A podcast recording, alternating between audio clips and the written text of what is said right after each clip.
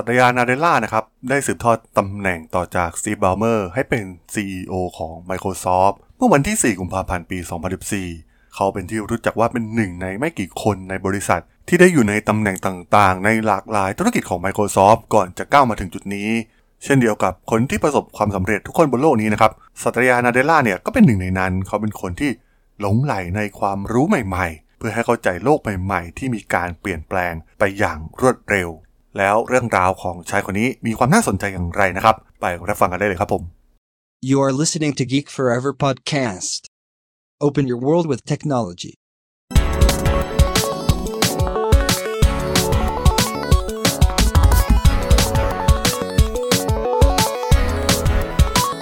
This is Geek Story.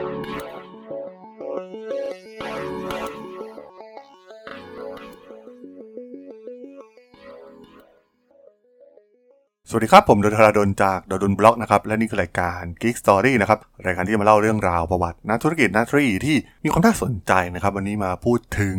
CEO คนปัจจุบันของ Microsoft นะครับองค์กรยักษ์ใหญ่ทางด้านเทคโนโลยี อย่างสัตยานาเดล่านะครับซึ่งหลายๆคนน่าจะชอบผู้บริหารคนนี้เป็นอย่างมากนะครับเพราะว่าเขาได้พลิก Microsoft กลายมาเป็นบริษัทที่ยิ่งใหญ่ได้อีกครั้งหนึ่ง เรื่องราวชีวิตในวัยเด็กของสัตยาเนี่ยเกิดในครอบครัว ที่ตั้งอยู่ในเมืองไฮเดราบัดประเทศอินเดียนะครับ โดยพ่อของเขาเนี่ยเป็นข้าราชการฝ่ายบริหารของอินเดีย หลังจบการศึกษาโรงเรียนรัฐบาลไฮเดราบัดเนี่ยสัตยาก็สำเร็จการศึกษาระดับปริญญาตรีสาขา วิศวกรรมไฟฟ้าจากสถาบันเทคโนโลยีมานิปาลในปี 1988สัตยาเนี่ยมีความชัดเจนว่าเขาต้องการสร้างสิ่งใหม่ๆนะครับ แต่ไม่รู้ว่าจะทำอย่างไรดี เขารู้ว่าวิทยาการคอมพิวเตอร์คือสิ่งที่เขาต้องการจะเรียน แต่เนื่องจากหลักสูตรนี้เนี่ยไม่ได้มีความสำคัญขนาดนั้นที่มหาวิทยาลัยมานิปาลเขาจึงตัดสินใจเรียนวิศวกรรมไฟฟ้าแทน ต่อมาเขาตัดสินใจย้ายไปเรียนที่สหรัฐอเมริกา โดยเขาได้สำเร็จการศึกษาระดับปริญญาโทด้านวิทยาการคอมพิวเตอร์ จากมหาวิทยาลัยวิสคอนซิน มิลวอกกี้ในปี 1990 หลังจากนั้นเขายังสำเร็จการศึกษาระดับปริญญาโทสาขาบริหารธุรกิจ MBA อีกด้วย หลังจากสำเร็จการศึกษาด้านวิทยาการคอมพิวเตอร์นะครับ สัตยาเริ่มต้นอาชีพกับบริษัท Sun Microsystem นะครับ ในฐานะทีมงานด้านเทคโนโลยีของบริษัท เขาต้องการทำสิ่งที่ทำให้เกิดการเปลี่ยนแปลงของโลกนะครับ และเขารู้ดีว่า Microsoft สามารถทำสิ่งนั้นให้เกิดขึ้นได้อย่างรวดเร็ว ต้องบอกว่ามีหลายบริษัทนะครับที่ตั้งเป้าและหวังว่าจะเปลี่ยนแปลงโลกในวันหนึ่ง แต่ยังคงเป็นความจริงที่ว่ามีเพียงไม่กี่แห่งนะครับ ที่มีคุณสมบัติพร้อม ทั้งความสามารถ ทรัพยากรและความทะเยอทะยาน ที่จำเป็นเพื่อนำมาซึ่งการเปลี่ยนแปลงนั้น ในขณะที่ Microsoft เนี่ยมีศักยภาพทั้ง 3 ในฐานะที่ผลิตภัณฑ์ของ Microsoft เนี่ยได้ส่งเสริมให้ผู้คนทำสิ่งมหัศจรรย์นะครับ และในขณะเดียวกันก็ทำให้โลกนี้น่าอยู่ขึ้น ดังนั้นหลังจากที่อยู่กับซันได้ไม่นานเนี่ยสัตยาจึงได้ตัดสินใจลาออกจากบริษัท และนำตัวเอง ไปสู่การเดินทางที่จะเปลี่ยนชีวิตเขาไปตลอดกาล เพราะว่าในปี 1992 สัตยาเนี่ยได้เข้าร่วมงานกับ Microsoft ไม่นานหลังจากนั้นเนี่ย สัตยาก็เริ่มสร้างชื่อในบริษัทนะครับ จากการเป็นผู้นำที่สามารถเผยแพร่เทคโนโลยี และธุรกิจของบริษัท เพื่อเปลี่ยนแปลงผลิตภัณฑ์ที่ใหญ่ที่สุดของ Microsoft ได้สำเร็จ สัตยาประสบความสำเร็จในการเป็นผู้นำโครงการสำคัญสำคัญมากมายนะครับ ซึ่งรวมถึงการเปลี่ยนไปใช้การประมวลผลแบบคาวของ Microsoft และการพัฒนาโครงสร้างพื้นฐานระบบคาวที่ใหญ่ที่สุดในโลก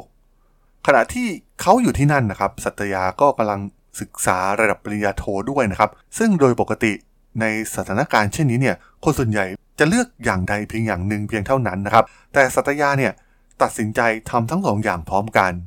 เขาเคยบินจาก เรดมอนด์สำนักงงานใหญ่ของ Microsoft ในคืนวันศุกร์เพื่อไปเรียนที่มหาวิทยาลัยชิคาโก แล้วก็กลับมานะครับ แต่ด้วยกิจวัตรดังกล่าวนี้นะครับ สัตยาเองเนี่ยสามารถสำเร็จปริญญาโทด้านบริหารธุรกิจภายในเวลาเพียง 2 ปีครึ่งเท่านั้น ต้องบอกว่าสัตยาเองเนี่ยเป็นหนึ่งในไม่กี่คนนะครับที่ได้เห็นเกือบทุกจุดของ Microsoft รวมถึงเข้าไปคุกคีกับธุรกิจหลาย ๆ อย่าง ที่บริษัทกำลังดำเนินการอยู่ ในการทำงานกับ Microsoft เป็นเวลา 22 ปี จากประธานฝ่ายเซิร์ฟเวอร์และเครื่องมือ รองประธานอาวุโสฝ่ายวิจัยและพัฒนา ฝ่ายบริการออนไลน์ รองประธานองค์กรกลุ่ม Business Solution และ Search and Advertising Platform และเป็นรองประธานบริหาร ประธานกลุ่ม Cloud และ Enterprise เขาผ่านตำแหน่งต่างๆ และมองเห็นภาพรวมของบริษัทได้ดีกว่าใคร ต้องบอกว่าการได้รับการโปรโมทของเขาเนี่ยก็เร็วพอๆกันกับการเติบโตของบริษัทนะครับ เขาเติบโตอย่างรวดเร็วจากตำแหน่งระดับล่างๆ ขึ้นมาจนถึงตำแหน่งผู้บริหารระดับสูงของ Microsoft ภายในปี 1999 สัตยาได้กลายเป็นรองประธานของบริการธุรกิจขนาดเล็ก Microsoft B Central และยังเป็นผู้จัดการทั่วไปสำหรับกลุ่มแพลตฟอร์มการค้าของบริษัทอีกด้วย นอกจากนั้นถึงแม้ว่าเขาจะไม่ได้รับตำแหน่งอย่างเป็นทางการนะครับ แต่เขาได้รับการพิจารณาให้เป็นผู้รับผิดชอบ ในการเป็นผู้นำการเติบโตของ Microsoft Office Small Business Microsoft BizTalk Server Microsoft Commerce Server และ Microsoft Dynamics ERP และ CRM นอกจากนี้เขายังมีบทบาทสำคัญในการผลักดันบริษัท ในด้านเทคโนโลยีขั้นสูงอย่างราบรื่นนะครับ เช่น Digital Rights Management และ Interactive Television ในหนึ่งทศวรรษถัดมาชายผู้นี้ได้รับการเลื่อนตำแหน่ง 3 ครั้ง เริ่มต้นด้วยรองประธานองค์กรของ Microsoft Business Solution และขณะเดียวกันก็ได้รับเลื่อนตำแหน่งให้เป็นรองประธานอาวุโสฝ่ายวิจัยและพัฒนาสำหรับแผนกบริการออนไลน์ในปี 2007 และสุดท้ายในฐานะประธานฝ่ายเซิร์ฟเวอร์และเครื่องมือของ Microsoft ที่ถือว่าเป็นธุรกิจหลักอย่างหนึ่งของ Microsoft ที่มีมูลค่าสูงถึง 19,000 ล้านดอลลาร์ ซึ่งสุดท้ายก่อนที่จะขึ้นเป็น CEO ของบริษัทนะครับตำแหน่งสุดท้ายที่เขาดำรงตำแหน่งก็คือ Executive Vice President สำหรับ Microsoft Cloud and Enterprise Group โดยแผนกนี้เนี่ยมีหน้าที่รับผิดชอบในการจัดหาโครงสร้างพื้นฐานสำหรับ Bing เครื่องมือค้นหาออนไลน์ของ Microsoft เครือข่ายเกมบอร์ดแบนด์ Xbox Live และบริการ Office 365 ในช่วงระยะเวลาดังกล่าวนี้นะครับสัตยาไม่เพียงแต่สามารถเปลี่ยนบริษัทจากการเป็นบริษัทที่มีวัฒนธรรมทางธุรกิจและเทคโนโลยีของ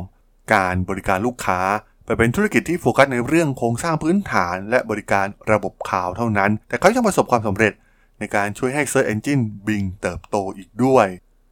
ซึ่งเป็นที่รู้จักว่าเป็นหนึ่งในธุรกิจที่เติบโตเร็วที่สุด และทำกำไรได้มากที่สุดของ Microsoft ทั้งนี้เนื่องจากลูกค้าธุรกิจส่วนใหญ่เนี่ยต้องการเช่าเซิร์ฟเวอร์ และโปรแกรมอื่นๆนะครับในศูนย์ข้อมูลที่อยู่ห่างไกล มากกว่าการสร้างศูนย์ข้อมูลด้วยตัวเอง การก้าวเข้ามาของสัตยาทำให้ Microsoft เนี่ย เริ่มดึงดูดความคิดสร้างสรรค์ของนักพัฒนารุ่นใหม่ เขาได้พบปะกับเหล่าสตาร์ทอัพและทำความเข้าใจกับความต้องการของเขาจาก Microsoft